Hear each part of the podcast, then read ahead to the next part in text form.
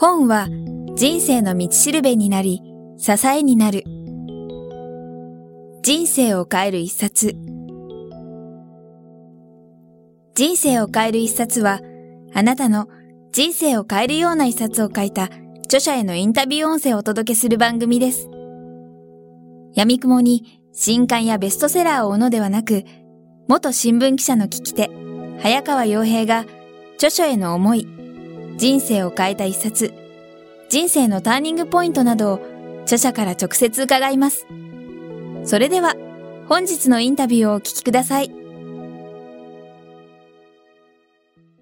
本の中にかつて、鴨本先生が若い頃ですね。はい。末期の患者さんに頑張れっていうふうに、うん、えー、言い続けて、これ以上頑張れないって言われたところで、うん、そのか、まあそこから軽々しくというか頑張れってあんまり言えなくなったっていうところが個人的には印象的だったんですけども、うん、逆に、先生も先ほどおっしゃいましたけど、鎌本先生ご自身が頑張り続けてきたっていうところはやっぱりあるっておっしゃってたと思うんですけど、そこで、ああ、頑張らないってこういうことなんだみたいな、そのふっと、まあ、悟ったというか、その瞬間でどっかひょっとしたらターニングポイントがあったのかなと思うんですけど、そのあたりっていうのはもし振り返っていただくと。貧乏の中で生きてきたから頑張るしかないと思ったし、はい、18歳の時父から何度も泣きながらお願いして自由に生きていいって父から許可をもらって、大学に受験をさせてもらって、医学部行けるようになって、ずっと僕だから結局頑張り続けてたんですよね。うん、で、人間は頑張らなくちゃいけないって、で、僕が医者になっても、僕も頑張るけど患者も頑張らないとダメだと思って、頑張ってくださいっていうのが大好きだったんだけど、うん、まだ僕は若造の医者だった頃に、40代の癌の末期の女性の患者さんに、いつもの口癖のように頑張りましょうねっつって病室をこう診察を終えた後出て行こうとしたらとても変な雰囲気があったもんで、はい、振り返ってみたらその40代の癌の末期の患者さんが涙をポロッと落としててね、あれ何なんだろうと思ってわかんないんですよね。自分のどこが悪いのかが分かってなくて、でも患者さんのとこから逃げちゃいけないと思って患者さんのもう一回ベッドサイドに戻って、はい、患者さん、でも僕のが若造だから何も喋れないわけですよ。うん、で、黙って佇んでたら患者さんが、先生今日まで頑張って頑張ってきました。もうこれ以上頑張れません。って言われて、はい、は頑張れって言葉が人を傷つけることがあるんだなっていうのに気がついて、はい、そこから僕はどうもなんか人に頑張れを強制するような言葉をね、声かけるのを言われると辛い人もいるんだから、はい、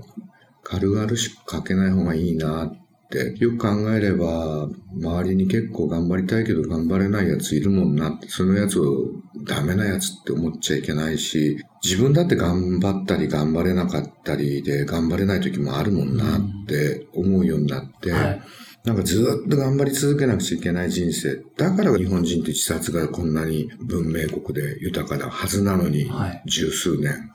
3万人以上の人が死んじゃうわけですよね。で、うつ病が、うつ病というほどじゃないけど、うつ的な人が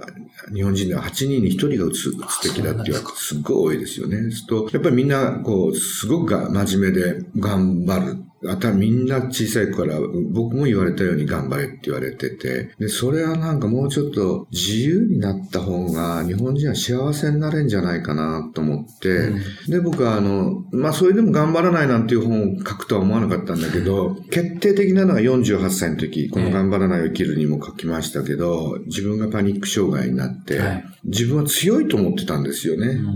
うん、誰よりも強いって貧乏の中で生き抜いてきたから、はい親もからも捨てられても生き抜いてきたから、誰よりも強いんだと思ってたら、全然普通。みんな同じだなと思ったんだけど、まあ、当時僕は院長をしていて、まあ、自治体率の病院は赤字で当たり前っていう風潮の中で、僕はどの病院よりも優しくて温かいいい病院を作りながら、はい、救急医療や高度医療もちゃんとやって、なおかつ経営も黒字でって、うん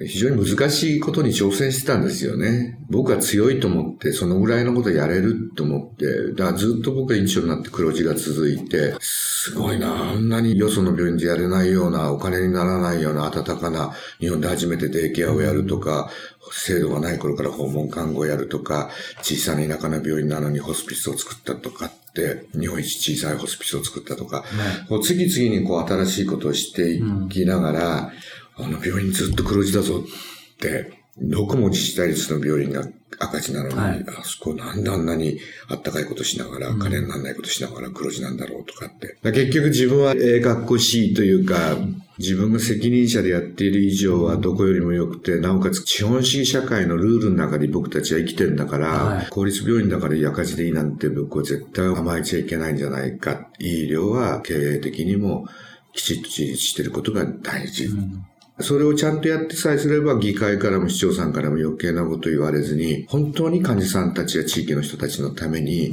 医療を次々にやっていけるっていうふうに思って、シャニムに頑張ってたんですね。うんで、48歳の時、なんか冷や汗が出てきたり、院長なんからもう往診なんかみんな、職員たちが行かないでいいですよって、うちは若いドクターたちが日本中から集まって、若いドクターたちの憧れの病院なんですね。あったかくて優しくていい医療やってるっていうことで。だからいっぱい医者がいる。で、その医者はみんな、スタチオ病来る医者は在宅医療とかは好きなんですよ、ね。はい。だから僕は行かなくてもいいのに、僕も好きなんですよ。その在宅医療とかね。あはい。院長だから、本丸の一番大事な救急医療、行動医療でやってるところに僕はドンと座っていて、はい、そこを見張ってればいいのに、僕が緩和ケア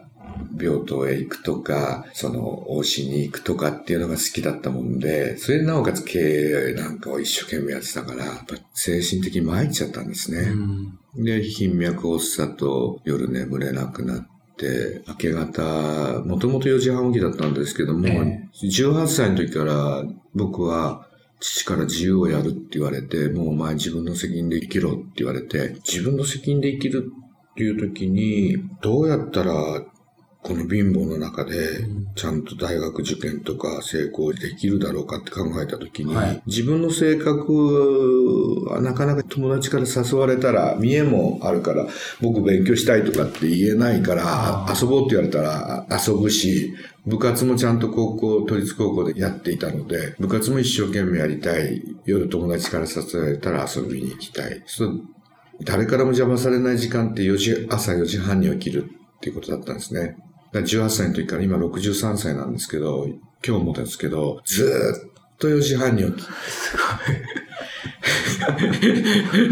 で、もともと4時半起きをしていたんですけども、はい、睡眠時間も4時間半睡眠っていうのをずっとやってたから、はい、いつも睡眠不足だから、バタン球で本当に深いいい睡眠だったのに、はい、48歳の時に4時間半も寝れなくなっちゃったんですよ。2時間ぐらい寝たら目が覚めて、もう古い出しが来るんですよ。それはきついですね。でもいても立ってもいられないんですよ。で、散歩したりとか、時には走ったら、ちょっとそのなんか胸が踊るのが収まるかなとかって思って、走ってもダメで。学生結婚しましたから、医者になって、女房と寝室を別々にしてずっと生きてきたんですね。はい、だけどもう一人で不安でいたたまれなくなって、その女房の部屋に入って、女房にこう、その女房何にも言わないでくれたんだ。これはすすごい救われたんだけど、僕が震えてるとこう、抱きしめててくれたんですね。で、なんか女房に抱きしめてもらえると、随分落ち着いてきて、ああ、そうか、これパニック障害だな、つって同僚の医師に相談して、はい、精神安定剤を出してもらって、半年間ぐらいかかりましたかね。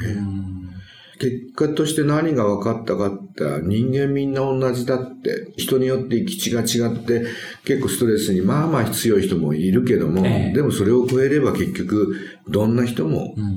同じ状況に陥るんだって分かって、うつ、の人とかパニック障害の人の気持ちもよく分かったし、はい、僕自身の人生の生き方もなんかもう一回リセットしないといけないなって。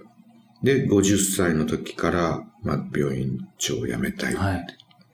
でも市長さんも、自分の妻も、妻は経済の進行とか心配だからやめないでよって、まだ子供が学校に行ってんのにとか言われて。で、市長さんは、蒲田がいなくちゃ困るって言われて、うん、6年間ぐらいずっと毎年毎年、まあ市長さんを尊敬してたし、まあ妻のことは大事に思ってましたから、二、はい、人がちゃんと納得しない限りやめれないと思って。うん、毎年言ったんだけど、6年経ったら女房も子供も2人いるんですけど、卒大学卒業終わって、もう好きなようにしていいって言ってくれて、うん、市長さんも俺次の選挙出ないから、もう先生好きなようにしていいよって。言ってくれて。で、56歳の時に退職して、うん、まあもうパート医師ですよね。えー、今も外来をやったり、往診をしたり、ホスピスの改心をしたり、でもそれは自分の得意なところ。で、経営とかから一切離れたんで、うん、精神衛生上すごく良くなって、うん、まあ、自分の意識では55歳から65歳までは、もうボランティアで生きようって言って、で、チェーノブイリ行ったり、イラク行ったりしてるところで震災が起きて、うん、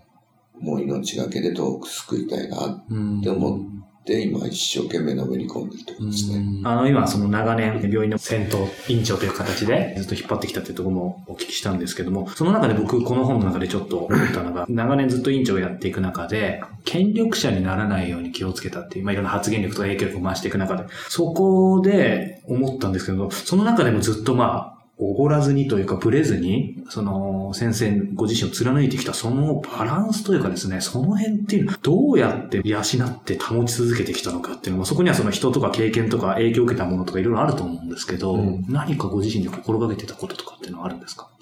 いつも、まあ自分だったらなとかって考えて、相手の身になるこういつもこう考える習慣があったから、はい、まあ、僕は何でもやっちゃったら、このポジションにいる人はちょっとつまんないだろうなとか、うん、辛いだろうなとかって思うと、この人とやりがいがあるようにした方がいいなとかって思うと、はい、できるだけ任した方がいいなとかね、うん、で、責任は僕が持ってばいいんだから、やりたいようにさせた方がいいんじゃないかなとかっていう思う組織運営というのを、なんで学んだかっつったら、もしドラって流行ったじゃないですか。はい、僕、もしドラ読んでないんだけど、もしドラがなんか200何十万部の大ヒットをしてるときに、まあ僕にしてみればバカじゃねえかなっていうか、あの、もうドラッカーを随分何冊も自分で読んで、俺、俺読んでたなとかと思って本棚探してみたら、NPO の経営って、まあ要するに非営利組織の経営というのをドラッカーが書いてるんですね。すごいアンダーラインがそこら中に入って、書き込みが入ってるんですよ。そのドラッカーが病院も非営利組織の一つだって書いてあって、で、ドラッカーが非営利組織の運営っていう本を、で。それは僕は病院をこう、赤字病院、累積赤字4億円の病院をこう黒字病院にして、僕がその経営トップに立ってる15年間は全部黒字になったんですね、結果としてね。からその後僕は今、命がけでその日本チェルノビー連帯基金という認定 NPO と、はい、ジムネットというイラクの子供を救うための NPO 法人っていうのの代表でやってるんですけども、はい、両方合わせて1億5000万ぐらい毎年運営費としてお金がかかるから、1億5000万僕が中心になってお金を稼がないといけないわけですよね。公立病院年間僕の時代60億ぐらいの収入は得る仕事をするときもどうやったらうまくいくかって人の輪しかないんですよね。だからさっき父のことで人間ってまだらだって言ったら、ええ、ど父だけじゃなくてどんな人間もまだらがいいとこもあれば悪いとこもあるわけですよね。自分もそうなるわけですよ。人いいところと繋がればいいわけでは、人の悪いところはあんまり見る必要がないんじゃないかって。どんな奴だって100%すごい奴なんていないんだっていう割り切りがあって、まあ、そんな中でみんなやってるんだから、はい、できるだけ現場に任せないとやれない。大事な根幹だけ自分がしっかりやりさえすれば、はい、あとはうまくいくんじゃないかって、うまくいき出したら、できるだけいつまでも自分が中心になってないで、自分も39歳で公立病院の院長って、これ破格の状況なんですよ。それすっごいチャンスをもらったし、大変だったけど面白かった。面白いんだから若い人に面白い経験を大変だけどね、させてあげればいいんじゃないかっ、自分が辞めることで、次の人たちに、大変だけど面白い経験がま、回る。そうしないと日本っていう国が、やっぱり大企業でもなんかもう80ぐらいの人が、その全権を持ってる会長をややり続けてるような企業もまだありますよね。ねうん。で、やっぱりそれはもちろん成功してて、それは一人のカリスマですから、その人はいないとまずいことはよくわかるんだけども、うん、なんか不思議な組織って、いなくなればいなくなった時に結構若い人が伸びてきたり、はい、思った以上に変わっていいいい面が出てきたりとかするんだよね。はいそういう意味では日本はもうもうちょっと人材の新陳代謝っていうのを、うん、国中がちょっと本気でやんないとこのところものすごくいろんな意味で、その世界の中で遅れ出してるじゃないですか。はい、これやっぱり、かつての僕たちか、僕たち、つまり僕たちの段階の世代の63から5ぐらいの人が、もう一つ上の世代が、相変わらず牛耳ってる社会がね、IT とかグローバル化した社会の中で、僕たちおじさんとか、もう一つ上のおじいちゃんたちが、組織の全権を握ってると、やっぱり世界と立ち打ちができなくなっていくんじゃないかって気がしますよね。今、あの先生、その世界と比べても遅れ出してるっていうのを感じてらっしゃるとおっしゃいましたけど、うん、具体的に例えばどんなところが？やっぱり技術力はあるけど、新しい発想ができないで、Facebook ができるとか iPhone ができるとかって、本来日本の電気産業だったら、うん、あれを日本が開発できるはずなんですよね。で、それがいつまで経っても権力握ってんのが55から70ぐらいの人たちが握り続けて、はい、そのおっさんたちは、僕自身がそうだけど、僕なんかまだ自分でブログを立てて、その600万人もの人が僕のブログ見てくれるとかっていうのをやってるから、まだちょちょっとやっとギリギリ追いつけてるけども、じゃあ、もっとどんどん変わっていくものに僕が追いつけてるかっつったら、まるで追いつけてないわけですよ。もっとひどい人たちが企業の中枢を握ってるわけですよね。こう、遅れるに当たり前ですよ。だからやっぱり、もっと任し、若い人たちに任していく。それはあの、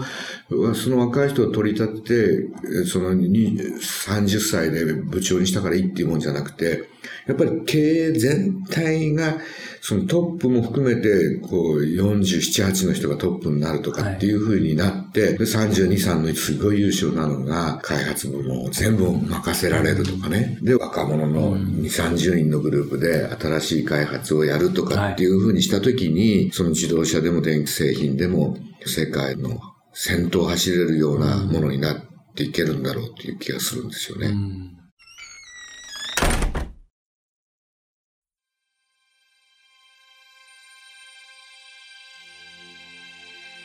本日のインタビューはいかがでしたか？渡辺美希さんや茂木健一郎さんら、過去にお届けした100人以上の著者インタビューは、すべて人生を変える一冊のサイトより無料でダウンロードできます。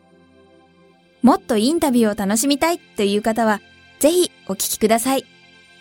サイト URL は、kiqtas.jp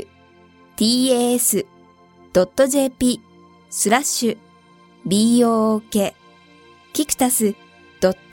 .jp スラッシュブックです。Google で人生を変える一冊と入力いただいてもアクセス可能です。本日も最後までお聞きいただきありがとうございました。それではまたお耳にかかりましょう。ごきげんよう。さようなら。この番組は、キクタスの提供、若菜はじめ、ご機嫌ワークス制作協力、宮浦清志音楽、清水夏美ナレーションによりお送りいたしました。